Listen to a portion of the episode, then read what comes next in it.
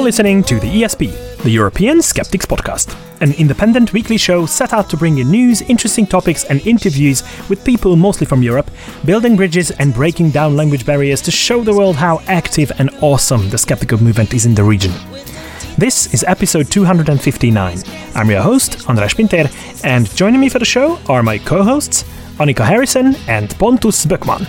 Sziasztok! Hello. Hey, Hejsan hejsan! Woohoo! Hello, how are things? Very well, very well. How are you? Not bad. Good. We had snow. Snow. Snow, good for you. Okay. How much? is it significant? Or Ah, it's Just- German, and it's like German snow. German snow? not South German, so not much. But yeah, we had snow, and like this in general is already pretty cool. Okay, if we want to be very stereotypical, then that it means that it's a, a specific amount and exactly that that had to fall. Yes, and very efficient in, in ni- neat, neat lines and stuff. And the- yeah, like uh, very the organized. snowflakes f- uh, all like fell in a in a specific line. Yeah, yes, in alphabetical order. yes. And is that the orderly uh, way of uh, of growing as well that the the skeptic baby does? yes. Mm, okay. No, it Good. was it was pretty funny. She she had something happening, and I googled it, and it said like, yeah, it usually starts around the third week, and yeah, she was on the dot three weeks when that happened. she's she's still very German in that regard. very good. Oh, you remember that last week I, I shared a um, quote from Desmond Morris? Mm-hmm. Yeah. Do you know that he wrote a book uh, with the title Baby Watching? No, no, I didn't know that. And that's quite an amazing book. I mean, the development of the child of uh, the, the first, uh, I think it's the first uh, two years that he covers basically. And from a zoological point of view, that how the human baby develops and why does things. It's pretty good. yeah, I should check it out. okay, so everything everything looks good. I mean, we, we had a, a little bit of snow last week as well. Not much. Just to show us that there could be some snow Yeah. if maybe. Mother Nature wanted to. But Yeah, this is what you could get. people are crazy for snow. I, I, I just uh, read today that uh, lots and lots of Swedes are booking trips to the Swedish mountains, to the ski resorts. Ooh. even though there's a pandemic. I don't know what's wrong with people. Uh, there's normally a break from school uh, uh, in the last half of February. It's a week. It's actually called the sports week or sports break if you uh, translate it. And it's the traditional week where you go skiing. But there's a pandemic on, people. You should stay at home. But they have just as many bookings uh, in the Swedish uh, resorts that like they have normally. Wow. It's only the only difference they say is that this year it's only Swedes. Normally Swedes want to go to the Alps or to other abroad stuff, but they can't do that. And normally they have some Danish, Norwegian, even German people coming to Sweden, but of course that doesn't happen. So Even no, Norwegian people, because uh, Danish people going over to Sweden, uh, that I totally understand. But what, what about the Norwegians? I yeah, mean, well, they do that sometimes because it's cheaper, not but not because it's um, okay. it's better. Okay. Norway has better skiing, I must admit, but it's I mean Norway is bloody expensive. Yeah. Even for you. Yes, absolutely. You know, a Big Mac, it's like 11 euros or something. It's crazy. wow. Crazy that is ridiculous. Yeah. Yeah, this is what we really suffer coming from Central Europe. yeah. And we see that up north, hey, Yeah. that keeps us away. Yeah. Whereas, like, uh, sometimes it's like um, Scotty likes to tell the story of they went to Budapest, mm-hmm. and he always tells the story of like how cheap everything was. yeah, probably not anymore. It's it used to be the case, but uh, they are slowly but surely catching up right. because of the tourists. Right. How long ago was it I was there? Was it two years ago? Three years ago? I think it was two years ago. Yeah, Yeah. I, we, we thought it was good times. fairly cheap. I mean, cheapish. It was, yeah. It was Cheapish. Yeah. yeah, I mean Poland, like Wrocław was was pretty cheap in that regard. Right. Yeah. Yeah. Yeah. Yeah. That's right. Yeah, but I have to say that when we did the tour, the About Time tour, the part that I took part in as well with Susan Gerbic, uh, and we drove through Germany and Switzerland and Italy. Apart from Switzerland, which was fairly expensive. Uh, I think Germany was okay. I mean, we Right. didn't find it extremely expensive anywhere we went. so yeah, I think it was quite livable even for, for tourists from my end of Europe. You just probably just couldn't buy anything in Germany because you didn't have cash. Now that was the issue. Yeah, yeah. I thought that oh, in Germany I must be able to to use my my uh, credit card and debit card.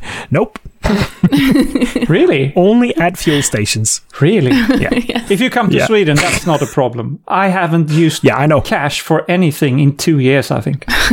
Never. Not not even a five kroner. That's 50 euro cent for a sh- chocolate bar. I use my credit card. Yeah, yeah. Yeah, yeah, Yeah. yeah. In Hungary, they really frown upon you when you do, when you try to do that. You can use your credit card, but if it's uh, too low an amount, they will get angry with you because it's it's it costs them a lot. Right. Yeah, never mind. But yeah, I remember that the one time that I went to Sweden, not your part of the country, but but to Stockholm. Really loved the place, and uh, I never used cash. I did have a bit of cash in me, but I never used it. So No. no. okay. From that So, tangent.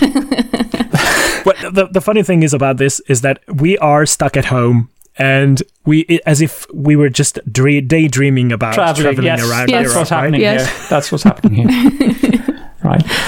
okay, so moving on Mm-hmm. from daydreaming to a bit of reality.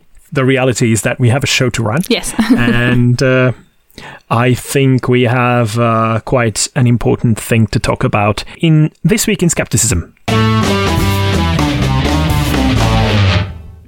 Yes, because um, this week, five years ago, on the 31st of January 2016, a group of doctors, pharmacists, and other interested people got uh, together. They were invited by Dr. Norbert Aust to discuss homeopathy.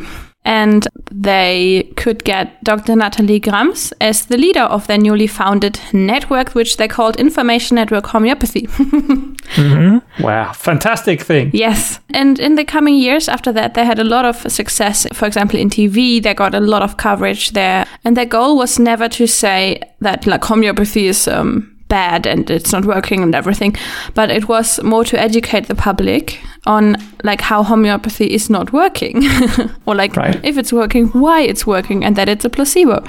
Yeah. And yeah, it's the the work they're doing is still very important. And um, although they had changes, of course, in the network, Natalie Grams stepped down. I think about a year ago, and um, Professor Jutta Hübner is now the leader of the of Information Network Homeopathy. But they're still going strong. They're still being very active, and yeah, we applaud them. I would say, and Absolutely. congratulations on five years. Yes, uh, and we've been with them sort of for almost from the beginning. Uh, we had Natalie on Yeah. episode 42, Yeah. which was in October 2016. So that's a year and a half after. But it's still, we were early Yeah. catching on to that. No, it's not. It's ten months or so after.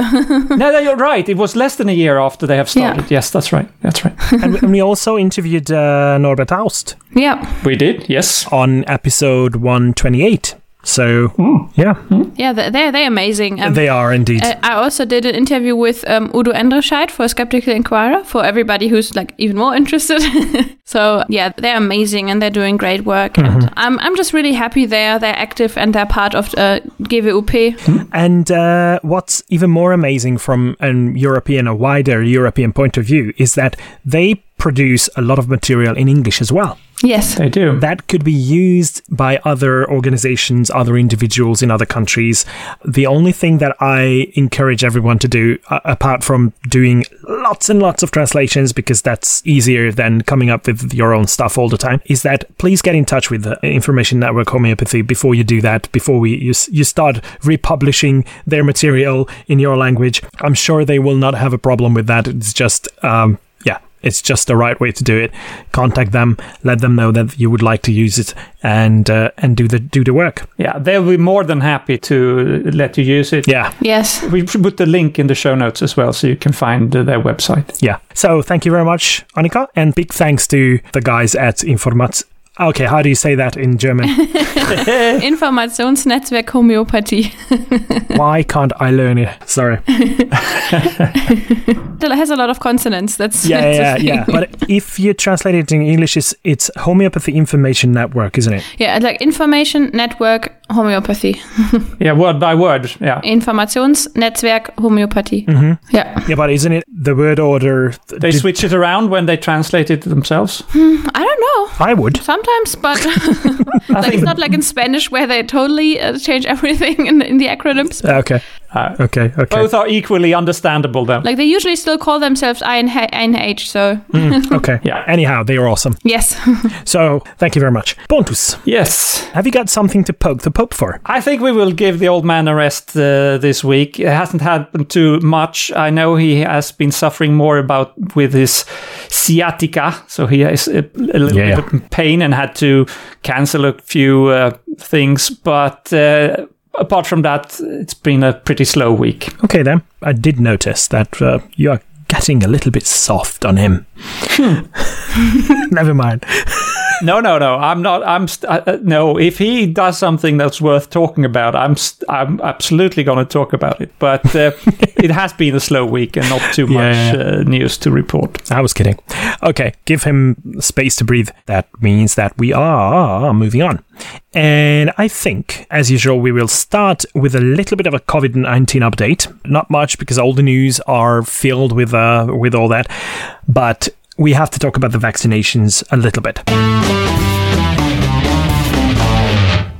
Things seem to be happening very, very slowly, at least as opposed to what we would have expected by this time. We mentioned it several times how amazed we are by the, the logistical f- phenomenon that's going on and that amazing job that the producers, vaccine providers, and uh, the healthcare uh, authorities are doing as well in different countries. But those logistical issues are building up as of now.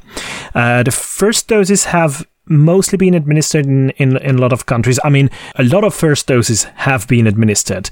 The only country that passed the 20% threshold in terms of how much of the population has been vaccinated with the first dose is Israel. Other countries have still not uh, managed to reach that level. But the second doses are happening now but some countries are delaying. I, I think I already have mentioned that that some countries are delaying the second dose, hmm. and that is absolutely contraindicated. I mean, the providers themselves they advise against that, Yeah. and there is a good enough reason for that. So Yeah, but it's not that they know that it's bad. It's just that they haven't tested that. exactly, So you should. So they cannot guarantee that the no, result. you shouldn't gamble like that. it might be okay to delay it a bit, but you know you shouldn't make decisions based on what might be okay. Yeah, yeah. And uh, what shows again how slowly things can go is that it's been almost a month since the first vaccines have been administered. And uh, the vaccine induced immunity has not kicked in yet. Uh, at least it doesn't show on the curves. So, what we can now see on the curves can be anything. can be the lockdowns working. It can be that, that social distancing is working.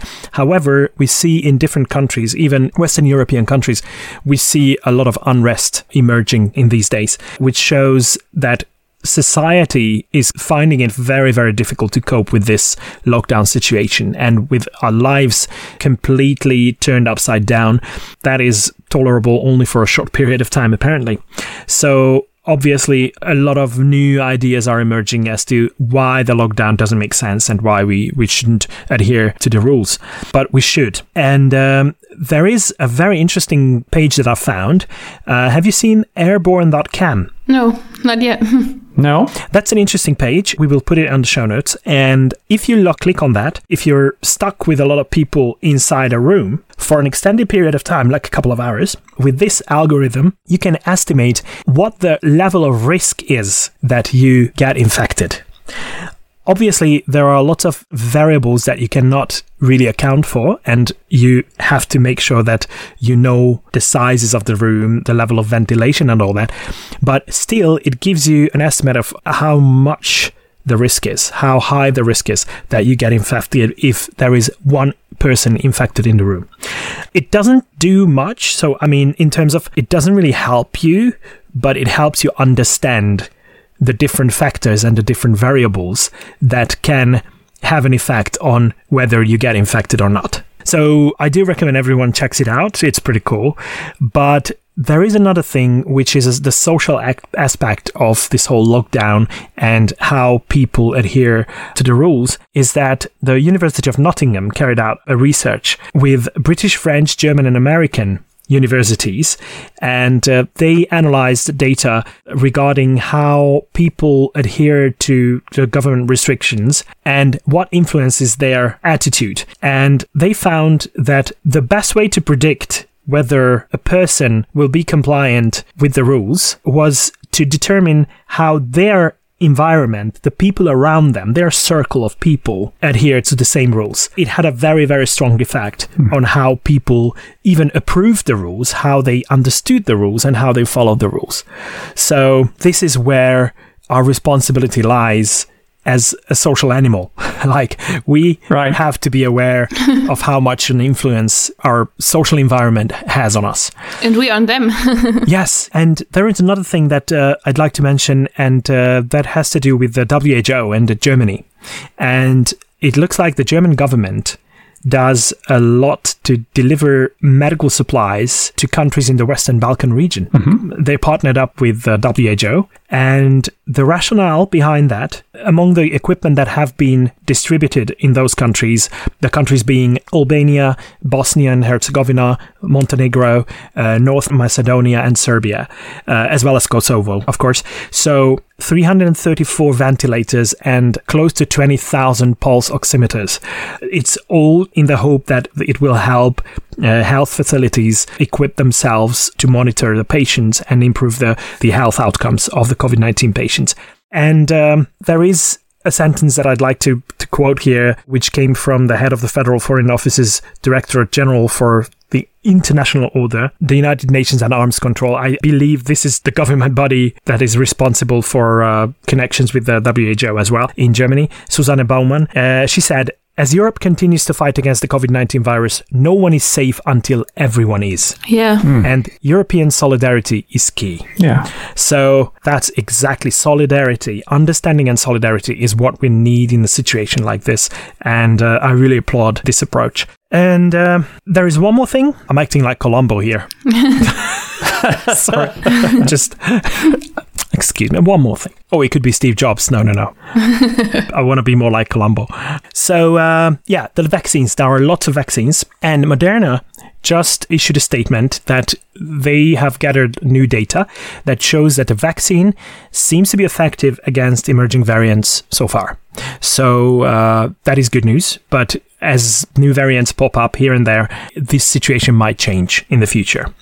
However, there are two vaccines that are being considered by several European countries by now. Not just Hungary, as I mentioned last last week, but um, Sputnik 5 and even Sinopharm, which is the so-called Chinese vaccine. Sputnik 5 is based on an adenovirus, human adenoviruses as uh, viral vectors. So that's quite, um, well, I would say not the last generation of vaccines. It, it's a previous technique, but it's quite an effective one. But the, the Sinopharm vaccine, which is the Chinese one, that is based on an inactivated virus. So it's, it actually contains an inactivated uh, uh, SARS-CoV-2 virus. So this is why some people consider that a little bit outdated. But that should not be considered that. Because if you think about how many vaccines we still have and use every day that have inactivated viruses in them, it has proven to work Right. through many generation uh, i mean through several generations by now so the technique itself so what we are expecting now is the documentation on both ends. So both Sputnik 5 and the Sinopharm vaccines are being investigated. The criticism is still just when it comes to criticizing them for not making all the data available for the for the general public as well. But believe it or not, this is not a requirement for the health authorities, including the EMA, the European Medicines Agency, to approve a vaccine. But at least they need to see it, right? They need to see the data. Yeah, yeah. They need to see the data. The data has to be conclusive, and then they can approve it or pre-approve it. But it's not a requirement. It's better, especially when you consider the need for a public understanding and the need for the public public's trust in the vaccines. That can be built with that level of transparency but obviously it's not the only way to get a vaccine approved. So that is basically it when it comes to things that I wanted to share. I don't know if you've got anything to add or, or any questions or anything about this. No, but I, there will be. I will talk a bit, little bit about uh, some new vaccines later on, but I will take that in the news segment. Good, good. Okay, that's where we are moving on to. Yeah, and I've read of a study that uh, wanted to find out, or like the people who did the study wanted to find out who is turning to the COVID denying Querdenker movement and why. So Querdenker are pretty much the German movement, but we can see the COVID denying people all around the globe, I guess. Um, the study was done by a sociologist at the University of Constance, and it was a study on 138 people. They interviewed people at a protest last October, and you can also see surprisingly pretty like good parallels to interviews of a study from Basel. So yeah, you can pretty much think it might be representative because this study in Basel had almost the same outcomes.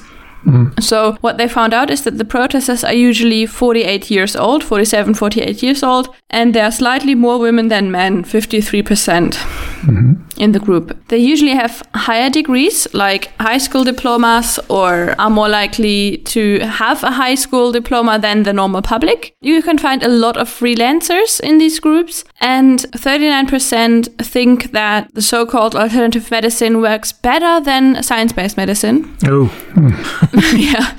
Um, you can find like pretty much everyone distrusts the political institutions and the media, and they inform, get informed through the internet or messenger groups, not really through newspapers or books or other outlets like that. They, a lot of them think that um, influential businessmen want to vaccinate everyone by force, like Bill Gates. who got vaccinated himself, by the way. yeah, I saw that too. Well, they had to force him, but yeah, yeah. But now he's capable of tracing his own self right. with a chip. So yeah, and he control himself. So so if he doesn't want to get up in the morning, he just turn the dial, and he has he's forced to go, up- That's go so, up in the morning. that's so practical. Yeah. That's so yes, cool, isn't it? I need that. I want that. That's good self control for you. It's called discipline. Yes. That's right.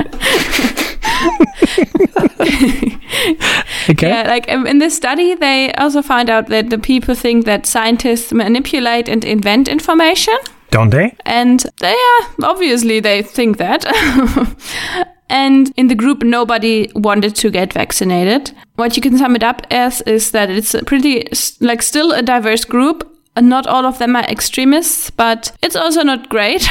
but what I found interesting is really that there's a higher rate of freelancers in there, which I found odd, and there there are a lot of people who have a higher um, high school degree yeah. than the normal public. So it's probably this like you have to be educated in a way, Right. but not too educated, so to say. Don't get too educated. No, I think we've talked about this before. That Yeah, we, we did, we did. if you feel or think that you are so well educated that you cannot be fooled, you get a, some so, sort of hubris and you think that you know better than anybody else. And uh, so it, it's sort of dangerous situation there where you think that you know better because, and then you make all up the, the excuses for why you know better. Yeah. And the smarter people apparently are better to finding excuses than. The, so it's not about intelligence. Yeah. Yeah. And that's that's the basis for the Nobel disease as well. Yeah, probably. And probably. it's probably like Yeah. the smarter you are, it's probably harder to, to see when you're wrong because you have been right a lot of times. right. and you, it's very hard to, to find your own biases. Right, yeah. And you're very good at rationalizing what you th- believe. Yeah. That's why it's always good to not be the smartest person in the room. but yeah. I'm serious. So, so hmm. there will be no one to tell you that you're wrong because they have to be smart enough to to be able to to find your your errors and Yeah. and the faults in in your arguments. Do you remember on our live show, the 250 episode? Mm-hmm, mm-hmm. I actually said that something to the effect that I'm smart enough to know that I'm stupid and I need to trust other people. Yeah. Yeah. Yeah. This, like, I know that I don't know anything thing. Right, right. And it's important to realize that to have that humility. Yeah. Okay, uh, so we talked a little bit about uh, other vaccines coming. Um, there are many vaccines in the works. It's not just the ones we hear about the Pfizer, Moderna, AstraZeneca, now also Sputnik and uh, Sinopharm. Also in in France, uh, they have had high hopes for some French vaccines. Unfortunately, it's not going so well for them. There's a company called Sanofi, and it's working together with the British uh, company G- GSK uh, on a vaccine. But now it seems that it uh, failed to show enough efficacy, so they have had to go back to the drawing board on this one, and they have postponed the phase three trials to the second quarter of this year. Uh, this is a more traditional vaccine, so if it's successful, it would be cheaper and easier to store than the mRNA va- vaccines from Pfizer and Moderna.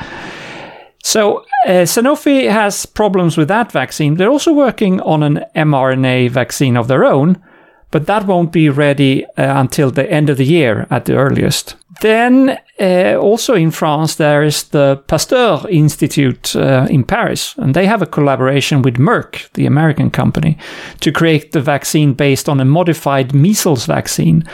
But now, on 25th of January, uh, that development has been stopped because, again, there wasn't enough efficacy on this. So, not too much luck for um, French vaccine so far.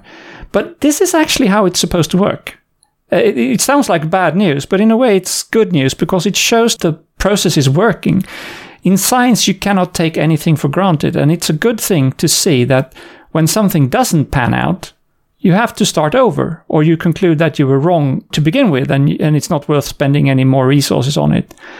So, this is again back to the Sputnik vaccine and, and the Chinese vaccine it should get people a, a, bit hesitant, especially the Sputnik one, because they skipped a lot of the process and they just declared that they would start using it, even though the trial three was still ongoing or, or hardly begun, I think. And and maybe, maybe just maybe they were lucky and uh, it does work. It turns out that it works, but that's not how it's supposed to to work. Science shouldn't be based on dumb luck. That's right. yeah. There is someone who kn- knows a lot about luck. He even wrote a book about it, uh, The Luck Factor, and that is uh, Richard Wiseman, Oh yeah, whom we had the pleasure of listening to on the latest 12 hour show of The Skeptic's Guide to the Universe. Skeptic's Guide. Yeah, Yeah, he was the first guest. Amazingly funny, just as always. But uh, he's behind a very important award that is the Good Magic Awards. He teamed up with the Good Thinking Society. And last year, the award was given to Megan Swan and the Breathe Magic. The, the award was fo- focused on performers who use magic or magic tricks to improve the lives of, of, of others in some way in in terms of education in entertaining them in difficult situations or things like that like patients and hospitals uh, or or something like that So it's- it's the opposite of black magic then. Yeah pentagrams. yeah now this time this year this is going to be something else the award that's worth 2000 pounds it will be in support of a project that promotes the art of magic. It could be something that is a live performance or a virtual performance like yeah in a lockdown situation you definitely don't want to build up a complete live performance or you don't want to build build something on live performance only. Creating a podcast uh, writing a book or an essay or something like that can be awarded as well or something that deals with the history of magic. So something that promotes magic in general, which uh, has real hardships, to go through real hardships these da- these days. The profession of magicians. So obviously there will be a judging panel, and um, the winner will be expected to complete the project uh, within 12 months of uh, the projected start date. So how it works: the registrations, the the nominations. You can self-nominate. So if you have a project in mind that you would be able to use the 2000 pounds for then uh, on the good thinking society's website you will find the link and uh, you can nominate yourself. The nominations are open until the 20th of february 2021 so hurry up because you have less than a month to do all that and the winner will receive the 2000 pounds to help the, uh, fund their activities and uh, the n- name of the, the winner will be announced within a month of the closing date. So, towards the end of March, uh, you will know who the winners are.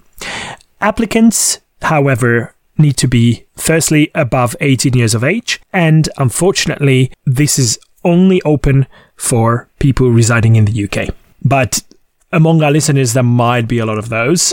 I'm sure there is. yeah. So uh, organizations and individuals are welcome to nominate themselves or others. Wouldn't it be cool if you could only apply like through using magic, like only magic yourself win? yeah. you magically appear on the list. exactly. But I think that is a perfect segue that I credit myself for my piece of news, and that is that that there's a study that shows that there's a necessity of big visual signs to warn people about fake news.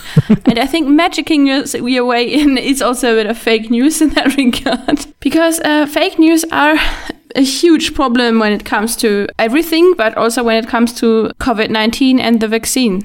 And they said that smaller text warnings can be easily um, misunderstood. And just like like Twitter, for example, does like, hey, um, this is concerning COVID nineteen. Here you can find information. It's good, but it's they say it's maybe not enough. They did a study on uh, 550 adults, and they examined different ways of warning, like highlighting in another color, um, blocking, like a shattered screen that you can't really see what's happening.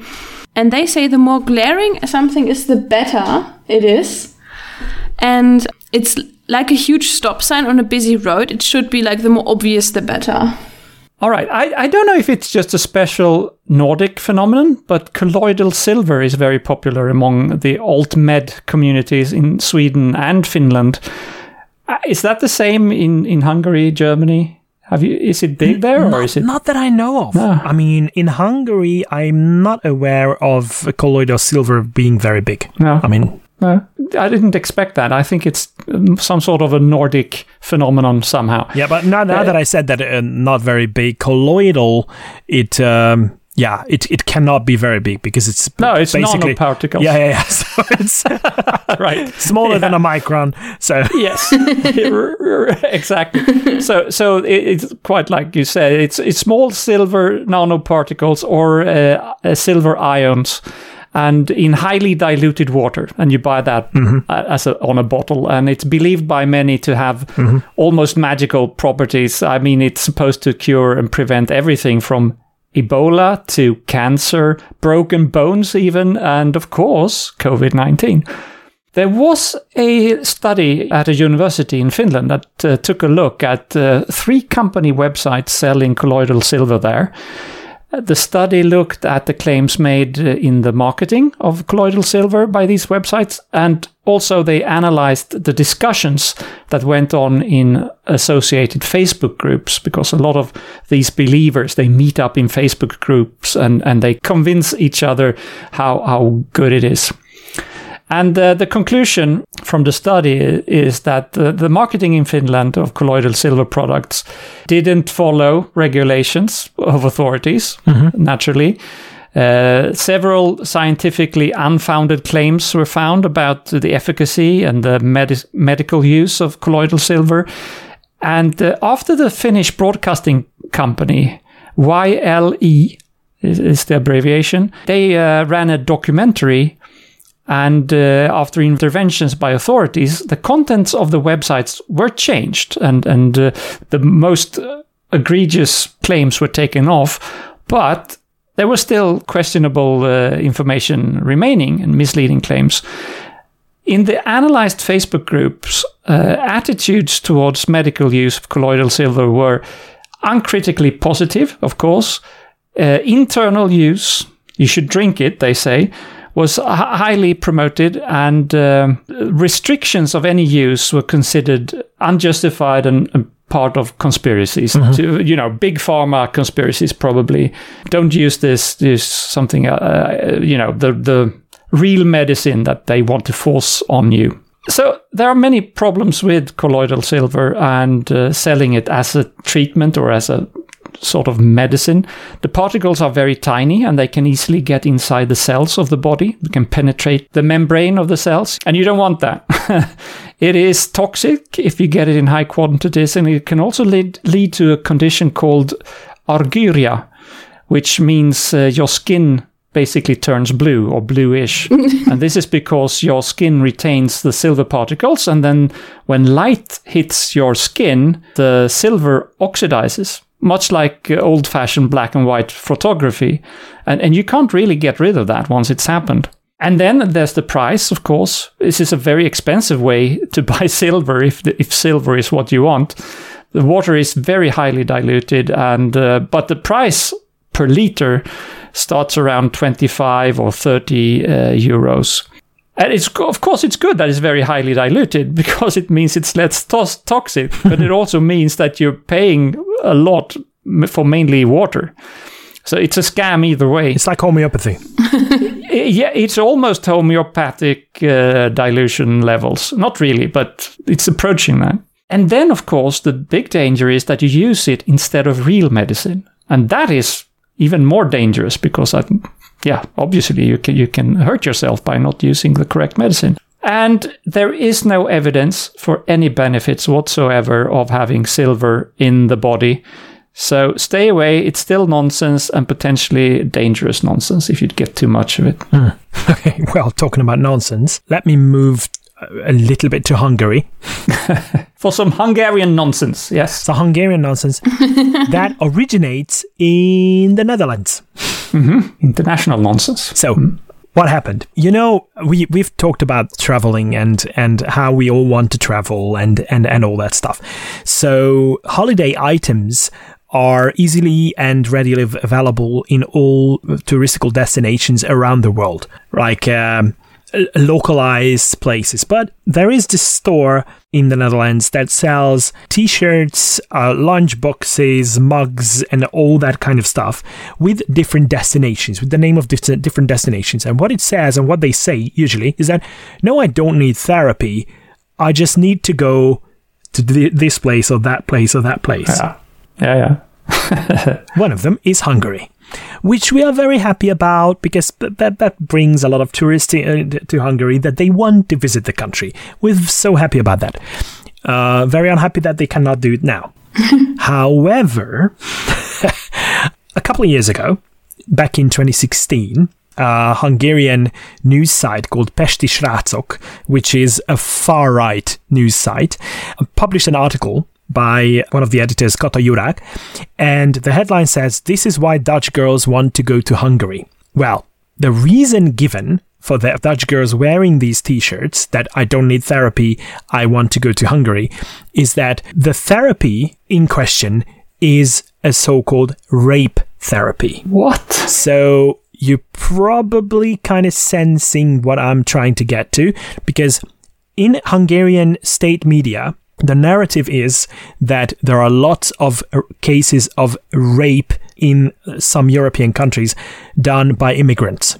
And the anti immigrant propaganda needs this kind of food for their their propaganda machine Yeah. and it started circulating. And then in 2017, the Hungarian news picked it up again. Th- This time it was uh, a news outlet called Magyar Idők, the Hungarian Times.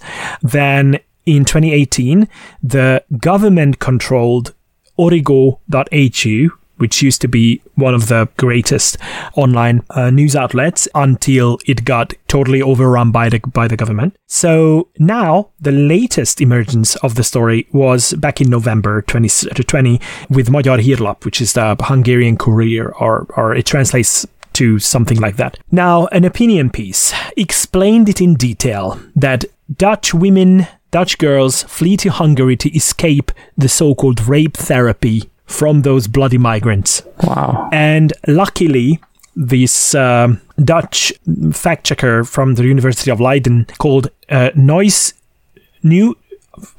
I don't know how to, how to pronounce it. It's neo news checkers. Let's say let's call them news checkers. Yeah. Yeah, that's Okay. pretty much what it, I think. Yes, yeah. yeah, it, it, it- what it means definitely, but I, I have no idea how to pronounce it in Dutch. But uh, they dug up everything about this and they went on to ex- examine the situation. They did some fact checking on it and they were the ones finding these very old items as well, news items on the the different Hungarian news outlets. So uh, yeah, that's basically serving the Hungarian government's narrative using a completely innocent tourism based product in order to put through their their, their narrative of anti-immigration. Ah, yeah. So the message would be that Dutch w- women want to come to Hungary because they feel safe because here the government is anti-immigrant. It's tasteless, so tasteless in on all uh, It levels. is. It yeah. is. Yeah. Yeah. Yeah. Wow. So thank you very much to news checkers Hmm. of the University of Leiden for making that available. Definitely. yeah, um, I've got something that is completely in a different direction. And it's another study because it seems to be like my episode of studies. Okay. because um, this is a Spanish study on the use and the confidence in therapies that are not based on science. It was done by the Spanish Foundation for Science and Technology, and they did a qualitative study on um, what I just said the use and confidence in therapies lacking scientific evidence, like homeopathy, acupuncture, herbal medicine, Reiki, and Bach flowers. Or beach flowers, however you want to pronounce them. Um, and they wanted to understand the perspective of um, its users to identify discourses, attitudes, and motivations. And what they pretty much found out is that the whole issue is very complex. There's not a huge discourse within um, so-called alternative medicine. Um, but they also found out that luckily the majority of users would still go to hospital when seriously ill. Users feel that medicine is industrialized and patients are dehumanized and they feel that they're more seen as a human being in alternative medicine. So you can pretty much say that like the placebos of, of scam are helping more for them. It's also like the access to these therapies is also very interesting and very um, diverse. Um, they found out that mostly um, they get access through either relatives who recommend something or through uh, websites. So the internet is, is a very big facilitator for scam. And interestingly enough, also sometimes medical staff recommends alternative medicine personnel. Now that's that's the real issue yeah. because that also undermines uh, professional credibility. Exactly. But it's even sometimes the case that professional science based personnel are also um, working in alternative medicine. Like it's not it's not even a rare thing. Like let's remember that Natalie Grams was a homeopathic doctor. Like Yeah. medicine like medical degree and homeopath- homeopathic degree Yeah. in that regard. So yeah, anybody who is interested, um, we will also put the link to the study in the show notes. And it's a very complex and, and long study. That's why I pretty much held it, kept it short, pretty much summed it up for you. But it is very interesting and um, definitely something worth uh, knowing and reading. Yeah. And you will be able to because uh, it will be on the show notes. Yes.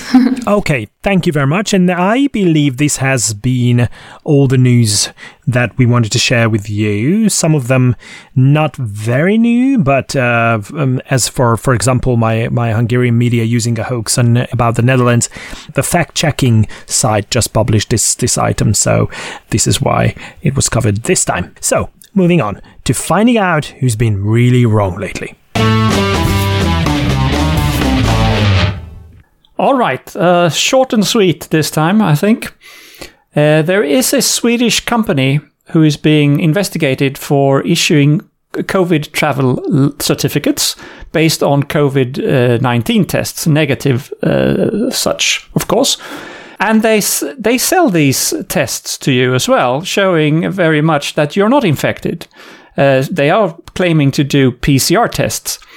The cost per test, depending on how fast you want the results to come, it's from uh, about 150 euros to 250 euros, and maybe more in some cases. The problem is that it seems that all the tests came back negative, and that is because they were probably never analyzed at all. So the company has named at least two different labs that they have said that they are using and also indicated these labs' names on the test returns, but these labs deny that they have performed any tests for this uh, company. And it's not like the customers knew about it. This is not like you go and buy a false certificate because you want to cheat the system or something. No, no. They thought they got a proper test, but in fact, they just got a rubber stamp back within a few hours if you paid a lot, or a couple of days if you paid a little less. And uh, once they received the certificate back, of course, they thought that they were proven to be COVID free. And one person who was interviewed took the test in order to know if he should visit his elderly mother. And of course, if, since the test was negative, he did that. I don't know that anything bad happened, but it could have gone pretty bad. So, this is just one example of people taking advantage of the pandemic, selling bogus products, endangering people's lives. We've heard about a lot about alt med and fake treatments and stuff, but this was another level of, of uh, fraud committed in the name of uh, the pandemic. And also, it's very cynical as well. Extremely cynical. Yeah. Boils my blood. And apparently, it was a, a, a real qualified, or I mean, it was a real MD doing this behind this company. And it creates like even more distrust Yes. uh, from Right. these people already distrusting. That's right. Right. That's right. So don't pay f- for this kind of things if you don't know exactly who is supplying what. You can be uh, scammed, Yeah, that's right. right? So, for ignoring the public's health just to make a buck, these scumbags behind the this company gets today's prize for being really wrong. And as I said, watch out for scams like this. Don't use services for, from companies that you haven't checked out first. Yeah, don't believe everything. Yeah.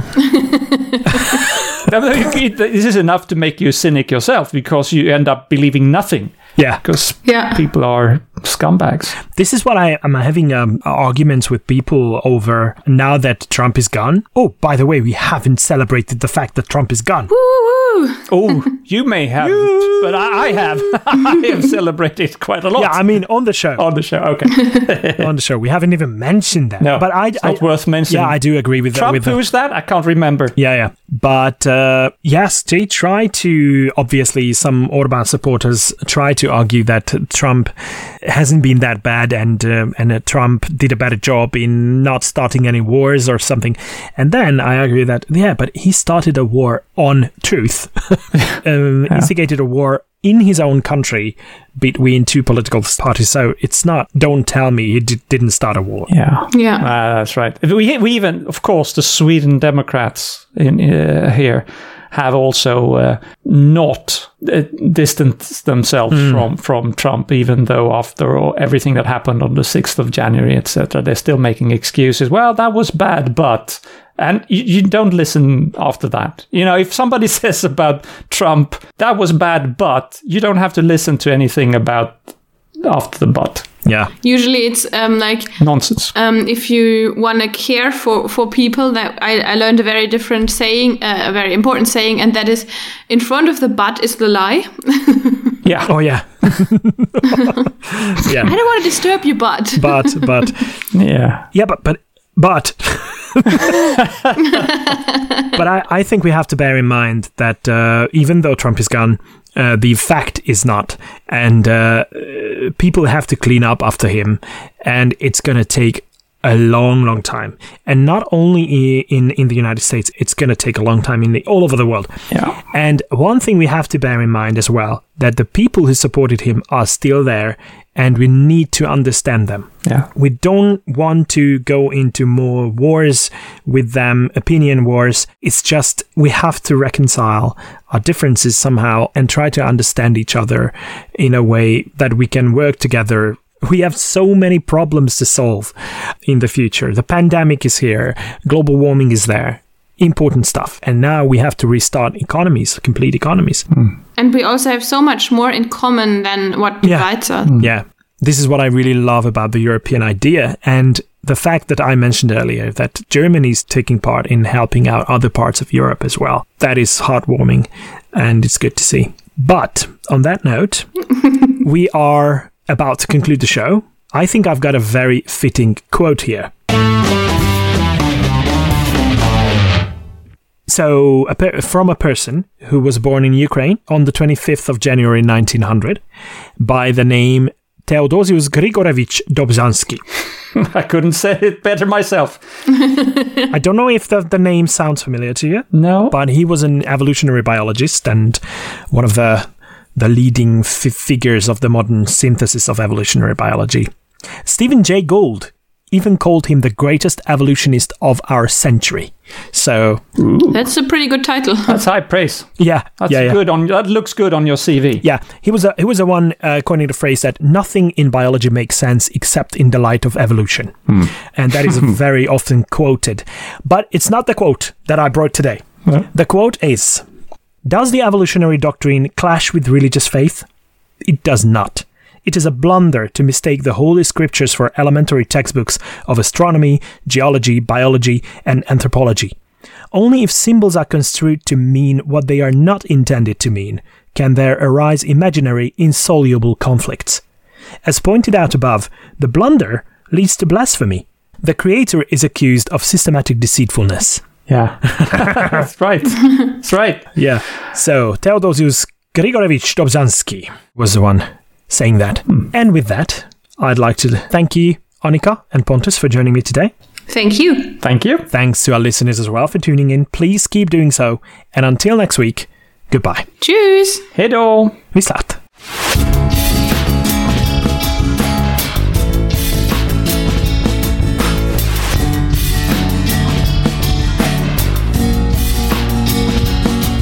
You told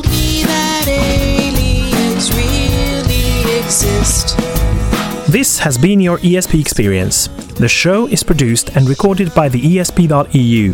Join us again next time, but until then, please send your feedback, comments, or death threats to info at the E We would also love to hear your ideas and suggestions regarding future episodes, as well as news from your country of residence that might interest others across the continent. If you have a local event or organization to promote, please don't hesitate to let us know, as we are more than happy to help. All music in the program was written and performed by Keisha J. Gray and George Shrub and is used with their permission. Please check out our webpage at theesp.eu, follow us on Twitter at espodcast underscore EU, and like us on Facebook. I don't know how you can believe.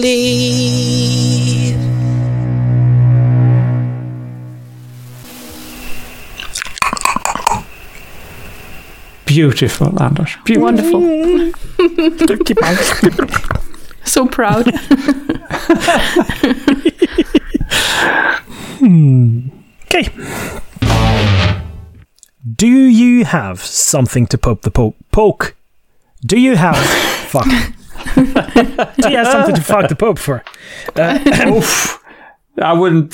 That you don't. You can't afford that. You're expensive. I, I understand. Uh, Your services are much more expensive than that. yes. or we could just close our eyes. That's fine. Yeah. yeah, just close your eyes. You don't need to read anyway. Close your eyes and I'll kiss you tomorrow. Please. miss you. I I don't want to kiss you, Anders. I love you, but not that in that way. Likewise, likewise.